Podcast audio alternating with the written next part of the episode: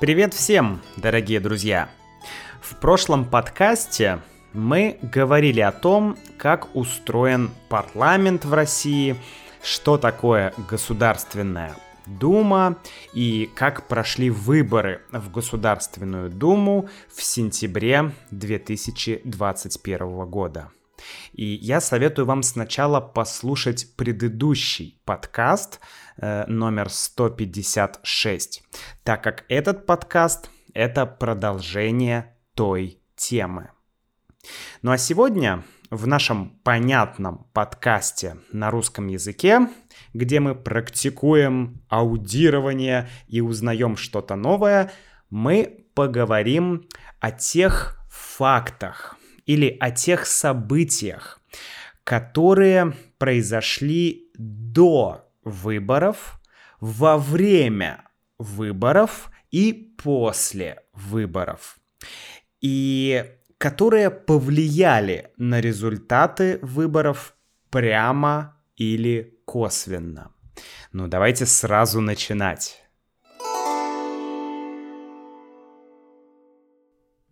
Давайте вначале я вкратце, прям совсем вкратце, напомню про итоги, про результаты выборов в Госдуму в сентябре 2021 года. Три дня было голосование с 17 сентября по 19 сентября. Это первый раз такое, что выборы идут три дня. Это долго. Какая явка была в этот раз?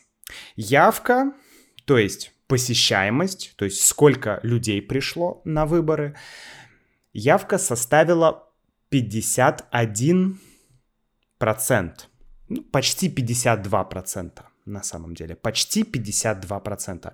В прошлый раз, на прошлых выборах, явка была примерно 48%. Да? Тогда 48%, сейчас 52%. Ну, разница небольшая. По, по моему мнению, разница небольшая.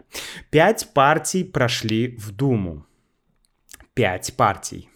Я такого не помню, чтобы в Думе было пять партий. Наверное, очень-очень-очень давно было такое. Возможно, еще до Путина. Не помню, чтобы было пять партий. Лидирует Единая Россия, главная партия России, которую поддерживает президент Владимир Путин. У нее почти 50% голосов. На втором месте КПРФ, Коммунистическая партия. У нее почти 19% голосов. Э, в прошлый раз у них было меньше голосов. Э, у рейтинг да, э, КПРФ увеличился. То есть примерно на 5 на 5-5,5% количество голосов в этот раз больше. То есть коммунистическая партия становится немножко популярнее. Но мы об этом еще поговорим. Ну, остальные партии нас не очень интересуют. Они набрали гораздо меньше э, процентов голосов. Почему 5 партий?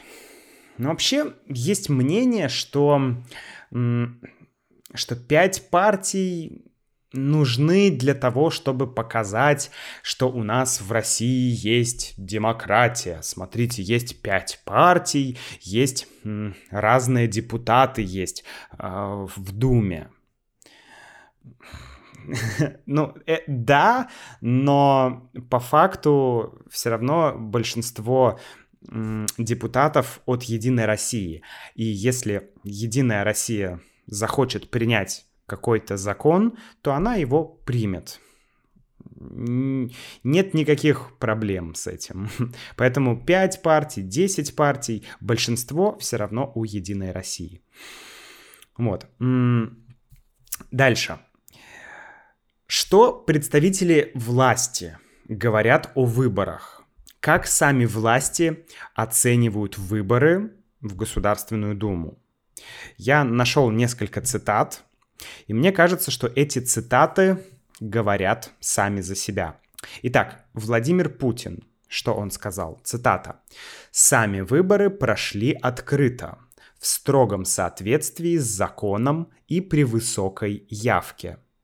В них приняли участие больше половины избирателей страны». Конец цитаты. Что говорит председатель Государственной Думы Вячеслав Володин? Это председатель Думы. Цитата. «Это была, пожалуй, одна из самых конкурентных за последнее время избирательных кампаний. Уровень развития информационных технологий позволил сделать выборы прозрачными. Открытость была максимальной. Конец цитаты. Э, что значит информационные технологии сделали выборы прозрачными? Прозрачные выборы означает э, выборы честные, открытые, выборы, которые любой может проверить. Прозрачные. То есть все прозрачно, все понятно, все видно. Нет никаких махинаций, нет никаких обманов, нет никакого мошенничества. Выборы прозрачные, благодаря информационным технологиям. Хм, окей. Что говорит глава Центральной избирательной комиссии, ЦИК, да, Элла Памфилова? Цитата. «Система стала динамична, современна, прозрачна, и в результате серьезно повысился уровень доверия к, самой, э, к самой избирательной системе, к результатам выборов. Конец цитаты. Все, да, сказали, что все открыто, все прозрачно, высокая явка, все хорошо, люди доверяют выборам. Да, это вот выглядит так. И почти все представители власти говорят, что эм, ошибок или каких-то махинаций, каких-то проблем на выборах было минимальное количество. Да? Нарушений было очень-очень-очень-очень мало. Давайте поговорим про то сейчас, какие интересные события предшествовали выборам то есть которые, события, которые происходили до выборов. Ну, первое. Наверное, вы слышали э, про систему умного голосования. Э, я про нее сейчас расскажу вкратце. Система умная, она называется умное голосование. Это система, которая была придумана сторонниками Алексея Навального. И Суть этой системы в том, что ты, регистр... ну, человек, да, регистрируется на сайте или в мобильном приложении, э, человек указывает свой округ, то есть свою территорию, где он голосует, и человек получает рекомендации, за кого голосовать в этом округе. Например, есть три кандидата в моем округе. Один кандидат от Единой России, один от Коммунистической партии и один, не знаю, из партии «Справедливая Россия». Да, и, э, и, и умное голосование мне говорит, за кого голосовать. Э, вы скажете, странная система. Да? В чем смысл? Смысл в том, что Э, вот сторонники Навального э, и все люди, которые относились к сторонникам Навального, они были не допущены до выборов. То есть есть была организация ФБК, Фонд по борьбе с коррупцией. Эта организация была признана экстремистской организацией, да, и, по-моему, иностранным агентом тоже. И эта организация перестала существовать. И, соответственно, э, чуть позже вышел закон, что все люди, которые как-то относились к этой организации, они не могут участвовать в выборах. То есть даже если человек не был в этой компании, да, в этой организации, но человек как-то контактировал, скажем, с этой организацией, то он все равно не может участвовать в выборах. Короче, по сути, мы можем сказать, что власти снимали кандидатов реальной оппозиции. То есть реальным оппозиционерам было очень-очень сложно, практически невозможно участвовать в выборах. И вот эта система умного голосования, по сути, она должна была помочь э, выбрать какого-то кандидата, э, который не принадлежит Единой России. То есть суть не дать Единой России голоса. Э, но кому дать голоса? За кого ты проголосуешь? А умное голосование рекомендует тебе голосовать за того человека, который, у которого есть, э, скажем, максимальный шанс, максимальный шанс быть избранным. То есть ты голосуешь как бы не за лучшего кандидата, а за того кандидата, который, скорее всего, может выиграть. И неважно, это э, коммунистическая партия, это либеральная партия, это еще какая-то партия. Главное, чтобы это, это, это была не партия Единая Россия. То есть фактически умное голосование было против партии Единая Россия. Да? Э, ну, выглядит это так. Соответственно, что я слышал от разных экспертов? Хм. А, эксперты многие говорили, что умное голосование не может как-то сильно изменить ситуацию в России, то есть не может сильно повлиять на выборы. Но умное голосование может как бы в проблемных регионах может помочь. То есть если где-то есть регионы, где допустим, есть какой-то кандидат от Единой России и какой-то кандидат, например, от КПРФ, то люди могут с помощью умного голосования собраться вместе или консолидироваться и проголосовать за кандидата КПРФ, и кандидат КПРФ выиграет.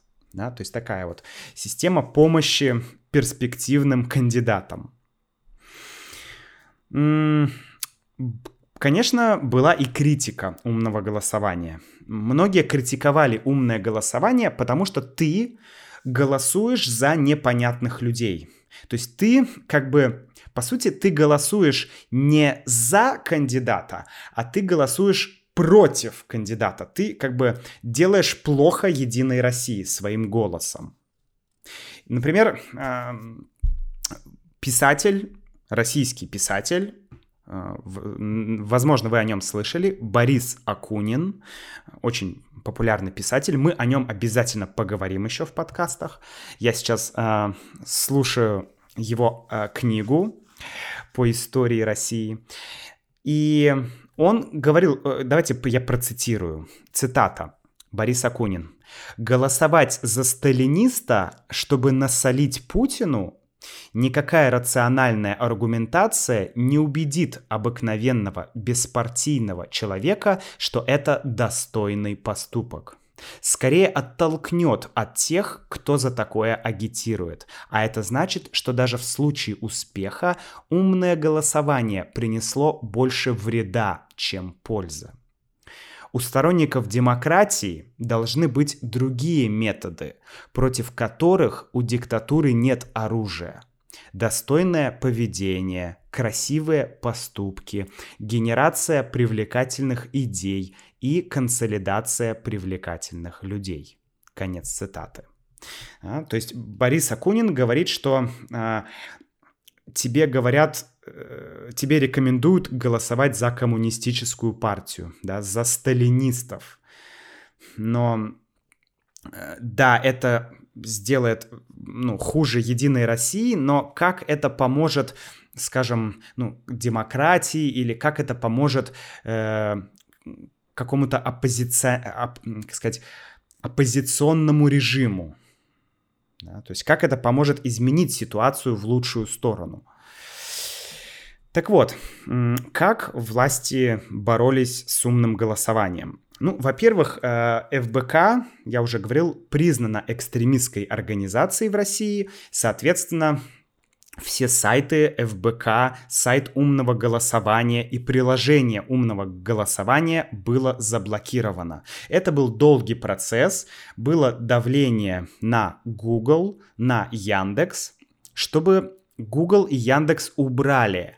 Э, во-первых, сайт закрыли, и чтобы Google и Яндекс убрали результаты поисковых запросов. То есть я захожу в Google э, или в Яндекс, печатаю умное голосование, пум, Enter, и все. И я не вижу умное, умного голосования, его нет. Да? Затем из Apple Store и Google Store было удалено приложение Навальный. Да? Это приложение, которое тоже содержало информацию э, по умному голосованию. И еще интересный есть момент. А, это вообще просто это супер история. Значит, смотрите, э, в конце июня одна российская компания, э, она называется Wool, Inter, Wool Intertrade. Wool Intertrade. Wool как wool. Э, wool, да, шерсть, овечья шерсть. Значит, компания Wool Intertrade подала заявку на регистрацию товарного знака «Умное голосование». То есть Wool э, Intertrade подала заявку на регистрацию бренда, скажем, и логотипа «Умное голосование». Точно такого же, как и у команды Навального. И причем обычно регистрация товарного знака, регистрация бренда занимает, ну, довольно, ну, это долгая процедура. Но здесь все было быстро. Так вот, компания Wool Intertrade, э, Wool Intertrade, простите, а, сейчас владеет товарным знаком «умное голосование». Компания, которая продает шерсть, овечью шерсть, мэ, она владеет логотипом «умное голосование». Представляете? Ну и, соответственно, эта компания может обращаться в суд, если кто-то использует э, вот эту фразу «умное голосование», или кто-то использует логотип, который был придуман сторонниками Навального. Да, представляете, какая жесть. Вот. А, да, следующий момент. Значит, я уже говорил, да, снятие кандидатов что реальной оппозиции было очень-очень-очень трудно зарегистрироваться на выборах. И это было вот как раз из-за этого закона. Закон, который позволяет лишать право избираться до трех лет. Да, то есть три года ты не можешь э, стать политиком. Три года тебя не могут выбирать. Если ты был причастен к экстремистским организациям. А ФБК признали экстремистской организацией, соответственно, простите, ребята, все, кто как-то объединялся с ФБК, это не только ФБК, это и люди, которые просто, ну, были вместе, да, логично, что оппозиция объединяется. Но, ребят, извините. Следующий момент тоже очень интересный. Э, я назвал его «Атака клонов», как в «Звездных войнах». э, был, вернее, есть такой политик Илья Яшин. Это московский оппозиционный кандидат.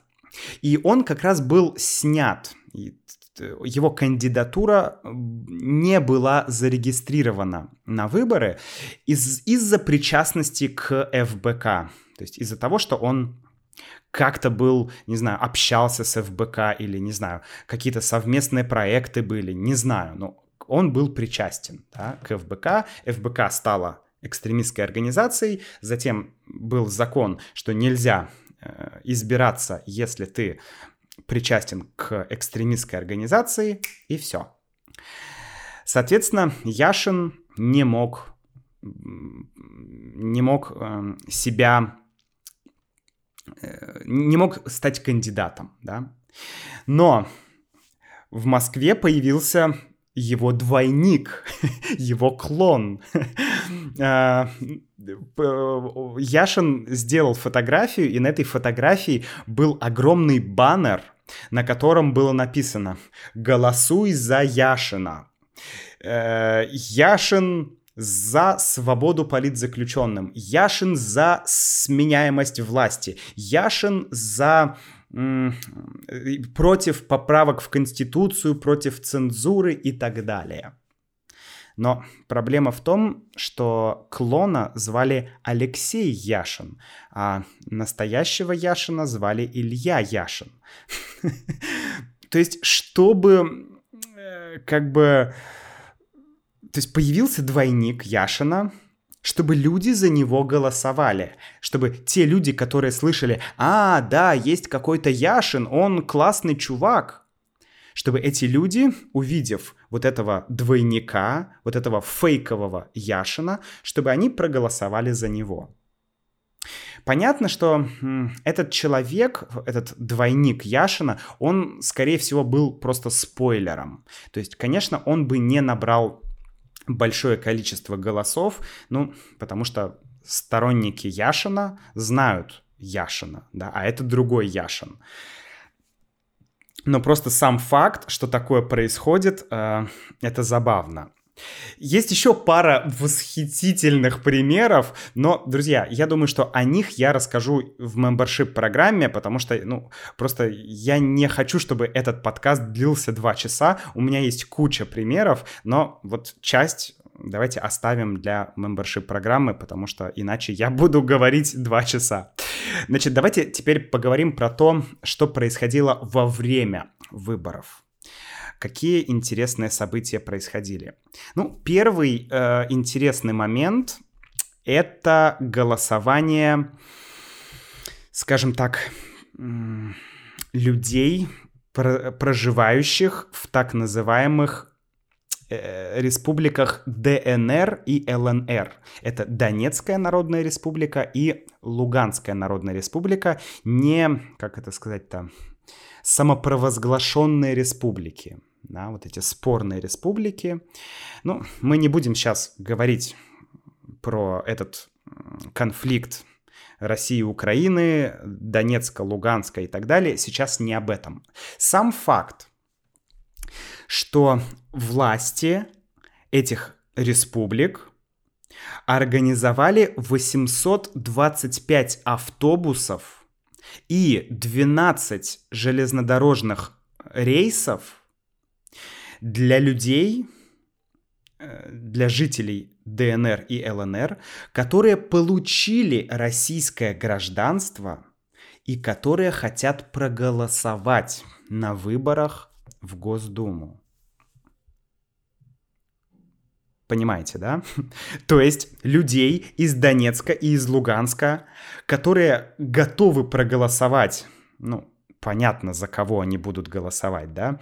Значит, этих людей посадили в автобусы и привезли в Ростовскую область. И там они проголосовали. Теперь интересный факт. В Ростовской области, это город Ростов-на-Дону, в Ростовской области, где голосовали в том числе и жители ДНР и ЛНР, Единая Россия, партия, набрала максимальное количество голосов. Та-да! Интересно, как это получилось? По-моему, около 67%. То есть это максимальное количество по регионам. Да, есть Московская область, Ленинградская область, Краснодарский край, есть Ростовская область. Вот Ростовская область, там еще, кстати, было электронное голосование. В некоторых регионах было электронное голосование. В Ростовской области было электронное голосование. Да, и Ростовская область набрала максимум для Единой России. Совпадение? Не думаю. Второй момент. Во время голосования что происходило и что происходит ну, всегда на самом деле э, во время голосований. Э, есть такой административный ресурс, который называется бюджетники. Мы с вами о них уже говорили, друзья, да? Бюджетники — это те, кто получают деньги из бюджета.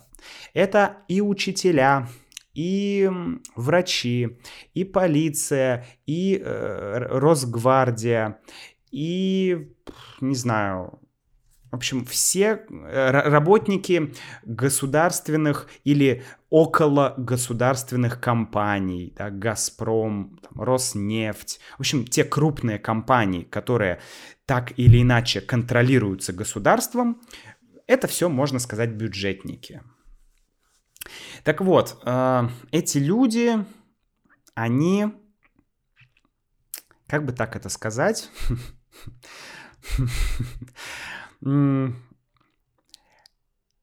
этим людям, этих людей всегда я не знаю, как, как правильно сформулировать это, чтобы это не прозвучало грубо, и чтобы у меня потом не было проблем. В общем, э, бюджетники всегда голосуют за того, за кого им скажут. То есть директор школы говорит учителям в школе, «Э, дорогие учителя, значит, послезавтра мы все, значит, голосуем на выборах. Все знают, за кого голосовать. И все голосуют. Наверняка есть те, кто голосуют против, но я думаю, что большинство учителей побоится голосовать против. Так же, как и работники государственных компаний или, например, работники Почта России. Ну, они тоже пойдут голосовать и будут голосовать за всем понятно кого. Это схема, которая работает всегда. Это отдельный, вообще отдельная тема для обсуждений, почему так получается и почему эти люди голосуют за тех, кого они кого они могут любить, а могут и не любить.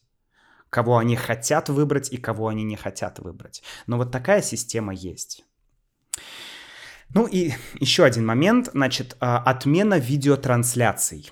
Дело в том, что в, 2000, э, в 2012 году Владимир Путин э, захотел, чтобы в каждом уике, то есть э, в каждом месте, где голосуют, да, участок избирательной комиссии, УИК, У и К, да, УИК, чтобы в каждом, на каждом участке были камеры, камеры видеонаблюдения, чтобы выборы были прозрачными, чтобы люди видели, что нет никаких нарушений.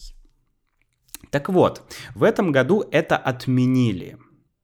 И наблюдать, то есть люб, раньше любой человек мог зайти в интернет и онлайн наблюдать, что происходит там, в любом в любом уике.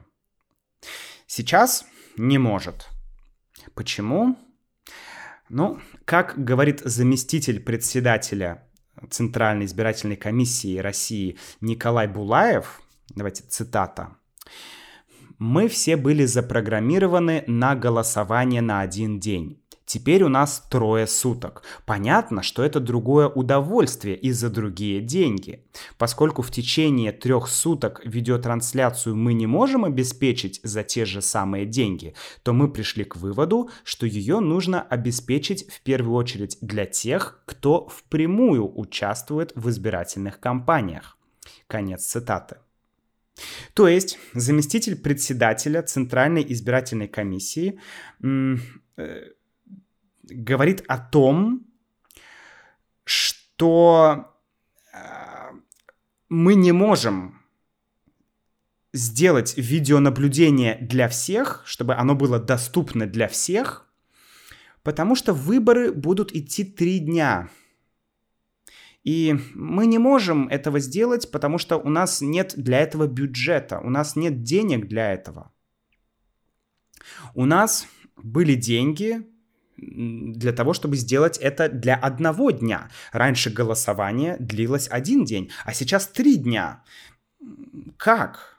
Мы не можем. Поэтому наблюдать будут только, только, только те, кто могут наблюдать, то есть только представители э, ЦИКа, ну или какие-то другие люди, да, то есть э, суть в том, что обычные люди не смогут наблюдать. Вот так вот. И в интернете сейчас ходит э, интересное видео, где вот висит камера, вот эта запись с камеры э, на одном из избирательных участков. И часть этой камеры кто-то пытается закрыть картонкой, таким куском картона, чтобы что-то изменить или в сейфе, где хранятся бюллетени, или в самом ящике. Короче, вот, чтобы что-то там сделать. В общем, это очень смешно. Давайте теперь поговорим про то, что... Какие события произошли после уже выборов. И здесь есть два момента. Эм, Первый момент и самый, наверное, главный момент – Потому что все, все знали про бюджетников, все ну, люди предполагали, что там какие-то люди из ДНР, ЛНР могут приезжать голосовать. Это, это не что-то удивительное, да, это, это, ну, это реалии. Но в этом году у нас было дистанционное голосование или онлайн-голосование. И вот здесь возникло большое количество вопросов. А, онлайн-голосование было в нескольких регионах. Ростовская область, да, э, Моск... Э, Московская область, Москва и еще ряд регионов. И, э, значит, Москва очень долго не, опублика... не публиковала результаты. То есть все проголосовали, выборы закончены, и мы видим результаты онлайн-голосования из Ростова, из остальных регионов, но мы не видим результатов онлайн-голосования из Москвы. И это странно. Почему?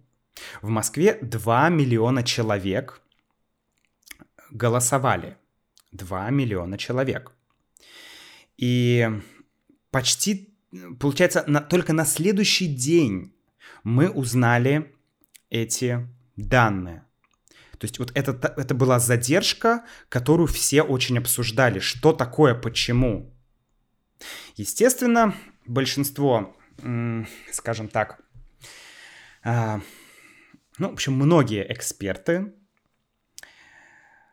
выражали мысль, что эти результаты электронного голосования задерживаются, потому что происходит корректировка э, итоговых результатов.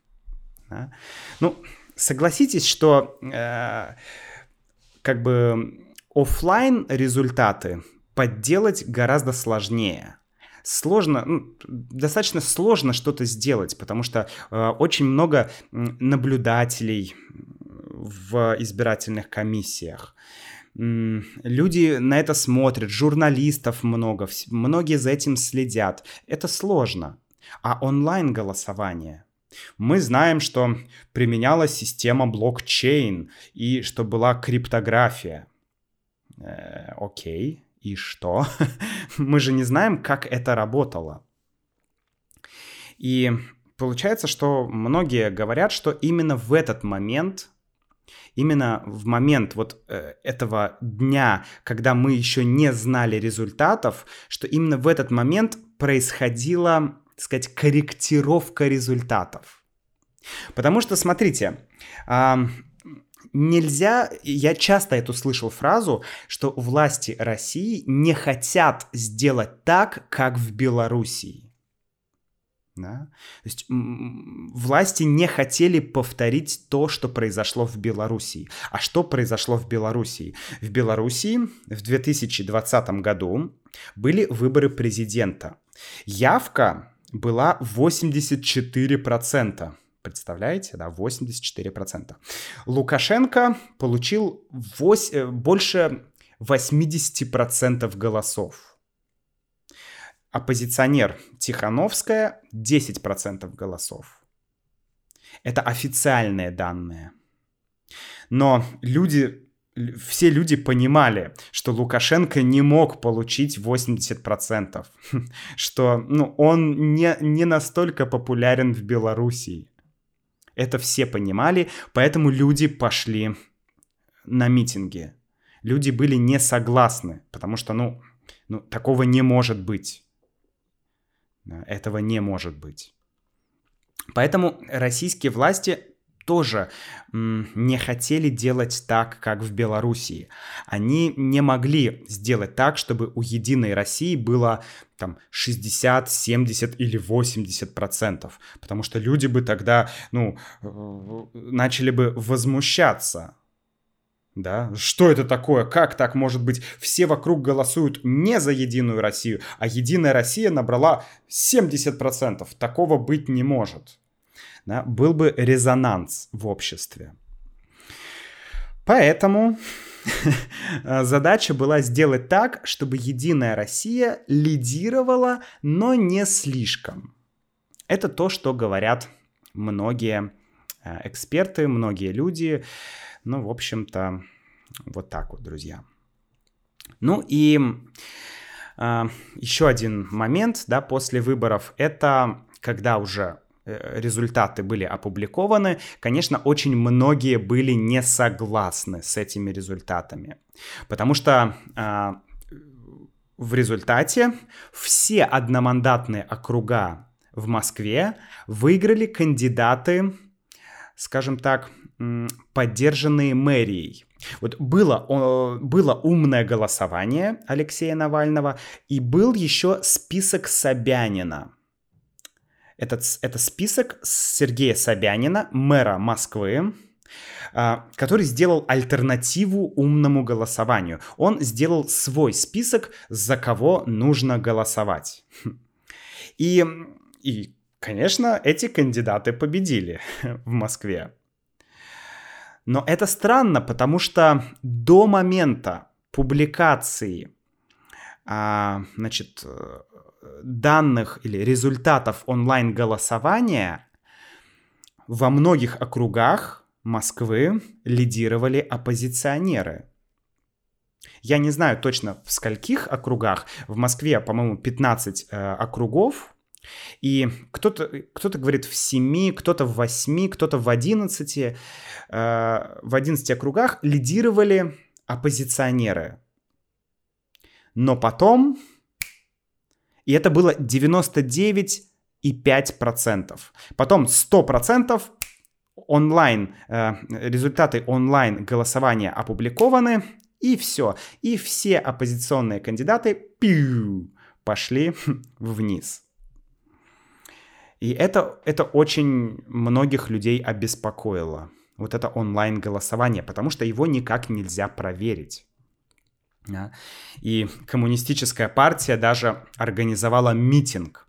Раньше э, сторонники Навального и сам Навальный организовывали митинги, а теперь коммунистическая партия у нас организовала митинг.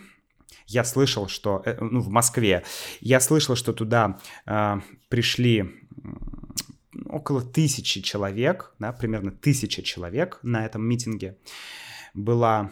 И, ну, в общем, ну, был митинг, да, окей, ну и что? И сейчас многие пытаются что-то сделать, как-то ну, привлечь внимание к этой, проби- к этой проблеме электронного голосования, но мы понимаем, что это сделать крайне, крайне, крайне сложно. В общем, друзья, как-то так проходили выборы. Честно говоря, я я ожидал, что будет примерно так, И примерно так оно и произошло. Я думаю, что э, результаты этих выборов не, не удивили большинство россиян, потому что, ну, все понимали, что Единая Россия выиграет. Да? Это было бы что-то невероятное, если бы Единая Россия проиграла. Это, ну, мне кажется, я не знаю, мне сложно поверить, что это может произойти. Тем более сейчас есть электронное голосование, и в будущем я уверен, что больше регионов будет использовать это электронное голосование. Ну и что можно сделать с этим электронным голосованием? Ничего. Мы никак не можем проверить, как на самом деле люди проголосовали. Да, там еще интересный момент. Еще была такая система, что человек мог проголосовать несколько раз. То есть ты мог проголосовать один раз онлайн, потом изменить свое решение. Например, сначала ты проголосовал за коммунистов, потом за Единую Россию, потом ты передумал и переголосовал за новых людей, потом ты передумал. Короче, пять раз можно было переголосовать. И официально э, сообщается, что это было нужно для того, чтобы, если например, на работе твой босс заставляет тебя голосовать за Единую Россию, ты проголосовал за Единую Россию, пошел домой и дома проголосовал, переголосовал да, за другую партию. Звучит красиво, но по факту мы понимаем, что если человек проголосовал, а потом, когда финальный подсчет когда происходил финальный подсчет результатов онлайн-голосования, то ну, эти, эти э, выбор людей мог меняться. Да, благодаря этой системе мы не знаем, может быть, кто-то изменил э, там мой голос. Я голосовал онлайн, например, за э, партию, например, новые люди, но кто-то, может быть, потом изменил мой голос, ведь такая возможность есть. Да?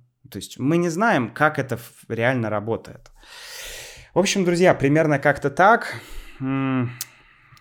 Пишите, если у вас есть какие-то вопросы, как всегда, на сайт uh, russianwithmax.com.